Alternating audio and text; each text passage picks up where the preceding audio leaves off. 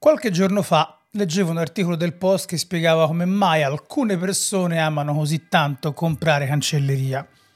In poche parole, ha a che fare con la nostra voglia di ordine, di organizzazione, di ripartenza e, aggiungo, forse anche qualcosa che ci riporta ai momenti in cui calibravamo la nostra immagine a scuola scegliendo zaini, diari, quaderni, eh, con la cura di un alchimista in cerca della pietra filosofale e dell'approvazione sociale.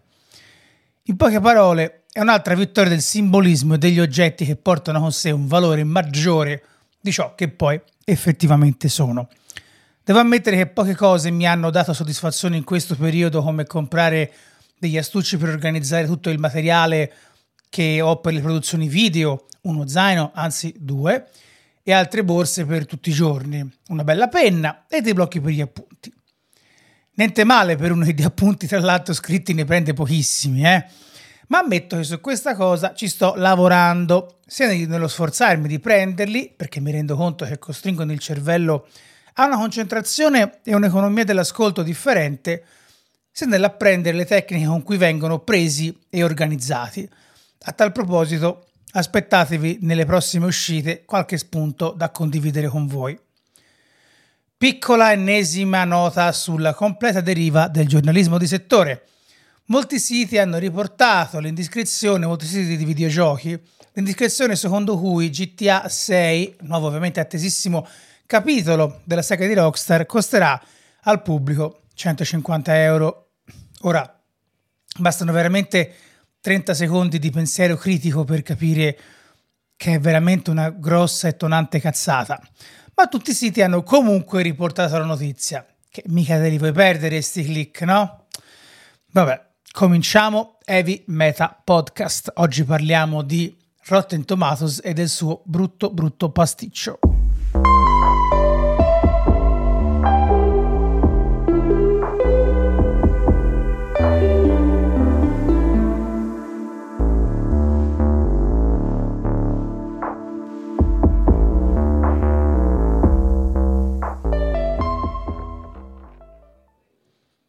Se vi piace il cinema e bazzicate un po' i gruppi o gli spazi dove si discute, è probabile che già sappiate cosa è Rotten Tomatoes.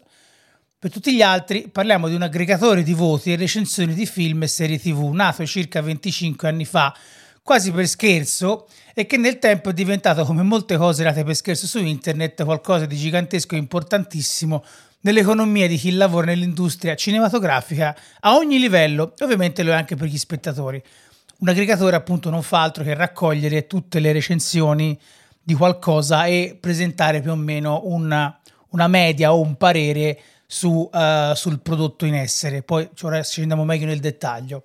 Comunque, per i produttori IPR è fondamentale che i film rientrino tra quelli che la piattaforma definisce certified fresh, ovvero che hanno ricevuto la maggior parte o tutte le votazioni favorevoli e parte del pubblico consulta il sito prima di scegliere quale biglietto comprare, quindi insomma capiamo che è importante. Il problema di Rotten Tomatoes e di molti aggregatori, devo dire, perché ce ne sono per i libri, per i videogiochi, per un sacco, per, per, eh, per il cibo e così via. Il problema, dicevo, di questi aggregatori è che impoveriscono il dibattito spesso, depotenziano la critica, azzerano le sfumature e soprattutto, come vedremo adesso con Rotten Tomatoes, possono essere manipolati. Prendiamo un film qualunque, per esempio, al momento dell'uscita e nelle settimane successive viene recensito da un numero variabile di persone che assegnano un voto ed esprimono un giudizio. Uh, per prima cosa, Rotten Tomatoes non fa alcuna differenza all'interno del suo campione. Quindi il voto di una persona esperta e formata, una persona che magari ha studiato anni e anni o comunque ha una carriera di un certo tipo alle spalle, vale esattamente quanto quello magari di un content creator, per carità, bravo, comunicativo e così via, ma che soprattutto va avanti per la sua passione e grazie a quella passione o alla sua capacità di intercettare una certa nicchia ha ottenuto un vasto pubblico e quindi rilevanza, però eh, magari non ha gli stessi strumenti di analisi. Inoltre, Rotten Tomatoes è un sistema fondamentalmente binario, cioè qualcosa o è fresh quindi o è a recensioni positive o è rotten, quindi o a recensioni soprattutto negative. Per quanto venga spesso riportata la percentuale di freschezza, cioè di recensioni positive, se le tue recensioni sono sopra il 6, tutte sopra il 6, viene percepito molto meglio rispetto a un film con mezzo punto in meno che improvvisamente diventa marcio.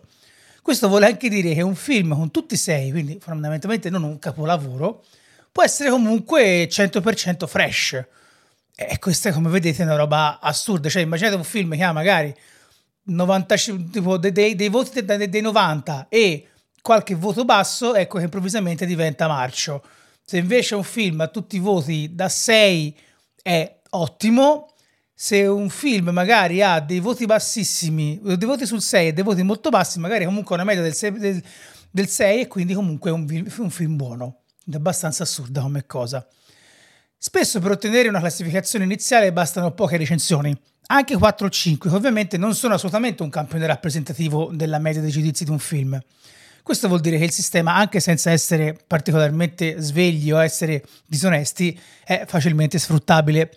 Si fa un'anteprima, cercando magari di selezionare un buon numero di voci amiche. Questo non vuol dire non invitare delle persone, inviti la critica, però magari inviti anche un po' di eh, critici o comunque di personaggi che ti fanno comodo, con cui poi hai un rapporto differente e lo fai a ridosso dell'uscita, così da avere la prima settimana di lancio di persone che hai invitato e che hai potuto gestire di voti positivi.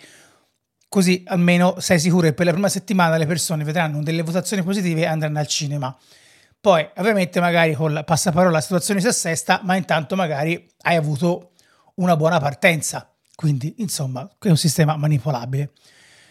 Succede in tutti i campi questa cosa, ribadisco non soltanto nel film. Nei film e credo sia anche inevitabile che il marketing sfrutti la situazione perché il marketing punta a portare le persone al cinema, non è una questione di etica. Tanto c'è un bell'articolo di Vulture su cui ho preso molte delle informazioni di cui vi sto parlando oggi, eh, che ci sono addirittura, leggo degli strumenti per cercare di elaborare in anteprima il punteggio su Rotten Tomatoes, così da inserirlo nei piani marketing o aggiustare in corsa il film, magari nelle fasi di screening. Ah, Ultimo dettaglio importante prima di, di, continuare sul caso di cui voglio parlarvi oggi. Rotten Tomatoes mh, è di Fandango, che è quindi parte di Warner Brothers. Warner Brothers, scusatemi. Quindi insomma, già la situazione è ancora più, come dire, oscura e opaca. Ora, Penso abbastanza semplice capire come mai questo sistema abbia impoverito il dibattito, in un'epoca in cui generalmente le persone hanno poco tempo, leggono di fretta e si appoggiano a piattaforme pensate per catalizzare e monetizzare solo le emozioni più estreme. Questo tipo di informazioni sono senza dubbio le più facili da fruire e discutere. Vedi un numeretto e ci parli sopra. E questo inevitabilmente ammazza tutte le discussioni più ampie su film, ma videogiochi, serie tv, libri che non rientrano immediatamente nei due estremi facilmente comprensibili di merda e capolavoro. Non si riescono più ad analizzare e spesso neanche a vedere opere che magari non ci piacciono, ma che magari mettono in scena e fanno delle cose interessanti. Tutte quelle cose per cui magari il film non ti piace come tema, però mette in scena delle ottime idee. Succede, voglio dire, sono le sfumature della critica, è una delle cose anche più belle, apprezzare o comunque sapere analizzare qualcosa che non ti piace solo a livello emotivo. Io stesso controllo gli aggregatori per farmi un'idea di massima delle impressioni attorno per esempio a un videogioco, anche se più spesso lo faccio per avere un posto dove leggermi tutte le recensioni del caso e farmi un'idea mia. Il problema è che questo sistema ci impedisce di maturare un senso critico più sfumato. In un certo senso il problema è lo stesso dell'economia dei click, se ci pensate. Così come ogni visita su un sito vale allo stesso modo, non importa se ottenuta con un contenuto ragionato, col clickbait, sfruttando rabbia, indignazione, con una notizia magari che parla delle mogli dei calciatori o una cosplayer particolarmente avvenente. Tutto vale allo stesso modo, tutti i click valgono allo stesso modo e allo stesso modo su Rotten Tomatoes tutte le recensioni valgono allo stesso modo e non si dà importanza alla competenza e alle voci che magari sono più in grado di aiutarci nello sviluppare un senso critico. E non è finita perché leggo appunto su, su IGN, su IGN USA, che in queste ore è emerso questo piccolo scandalo, piccolo neanche troppo, però uno scandalo legato al film Ophelia, eh, secondo cui un'agenzia PR avrebbe lavorato per aggiustare le votazioni negative del film e lo avrebbe fatto sia pagando recensioni di spazi meno letti, quindi comunque magari anche più, più facili da corrompere o comunque con cui avere un rapporto differenza su cui fare del lobbismo, spazi meno letti ma comunque considerati da Rotten Tomatoes, per fare la media, si chiedendo ad alcuni recensori in maniera abbastanza esplicita di postare eventuali pareri negativi su siti o su spazi non controllati appunto da Rotten Tomatoes. Questo è un caso particolarmente evidente e di una gravità, devo dire, devastante perché va a minare tutto un sistema di analisi che già di per sé non godeva di buona salute e di buona reputazione e che negli anni è stato ampiamente messo in crisi da modelli economici disastrosi, capitalizzazione delle emozioni, fandom misterici e così via, insomma la solita storia che conosciamo. Ma anche se per fortuna non mi sono mai trovato di fronte a casi di frodi così palesi come questo, in generale gli aggregatori sono diventati uno strumento potente, fin troppo potente e purtroppo facilmente manipolabile, l'abbiamo già detto.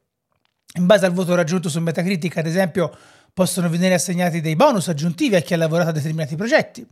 E un sacco di gente apre questi siti, guarda il numeretto e forma un pregiudizio.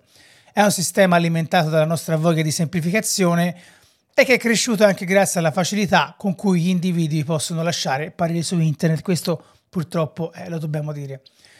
Anche nei videogiochi può capitare che un prodotto venga fornito ai recensori in modo che non ci sia troppo tempo per elaborare, per esempio, un giudizio critico approfondito e quindi manipolare eventuali votazioni che vanno poi su Metacritic. In questo caso, appunto, fu memorabile eh, la mancanza di codici per console di Cyberpunk 2077 per la stampa. Questo perché non si voleva far capire subito che il titolo era ingiocabile su console e quindi influenzarne il voto. Se avessi avuto un centesimo per ogni volta che un lettore ha saltato a pie pari una recensione di due o tre pagine per guardare soltanto il voto e magari insultarmi perché non corrispondeva all'idea che lui si era fatto di un gioco che non aveva neanche provato, probabilmente potrei finanziare Nerdcore per i prossimi dieci anni. E poi comunque i voti alla fine, piaccia o meno, tutto il sistema di voti, votazioni, aggregatori fa comodo.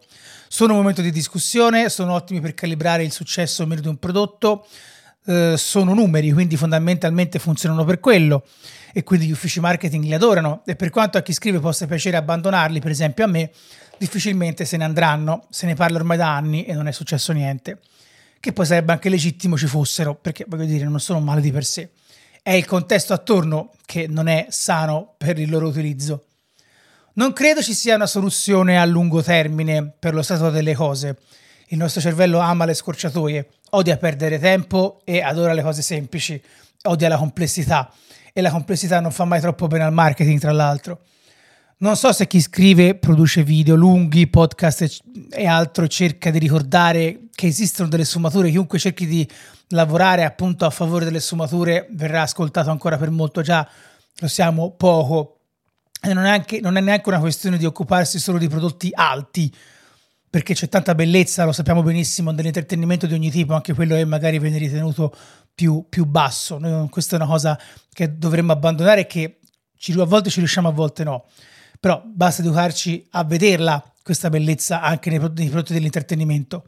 Ma ogni volta in cui lo facciamo, ogni volta in cui cerchiamo o cercate di eh, fruire qualcosa che sia un po' più lento, un po' più pensato, insomma, è una cosa bella perché frenate in qualche secondo il progressivo decadimento dell'industria culturale, almeno secondo me. Quindi non ho una soluzione ovviamente come sempre perché queste cose non possono essere risolte da un tizio che parla su internet come me, però per quanto vi sembra assurdo, per quanto sia faticoso, continuate e continuiamo a spammare la complessità o almeno dubitiamo e dubitate di, quanto tutto, di quando tutto è troppo semplice, di quando tutto è troppo fruibile, tutto è troppo facile, tutti i giudizi che cercate sono e che vi vengono offerti sono semplici, tranchant, puliti, senza sfumature.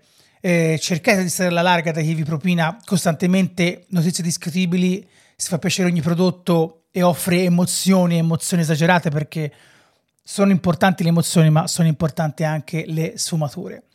Detto questo, vi saluto, vi ringrazio per l'ascolto e niente, continuate a seguirci, continuate a seguire Heavy Meta, grazie mille per il vostro supporto e alla prossima. Ciao!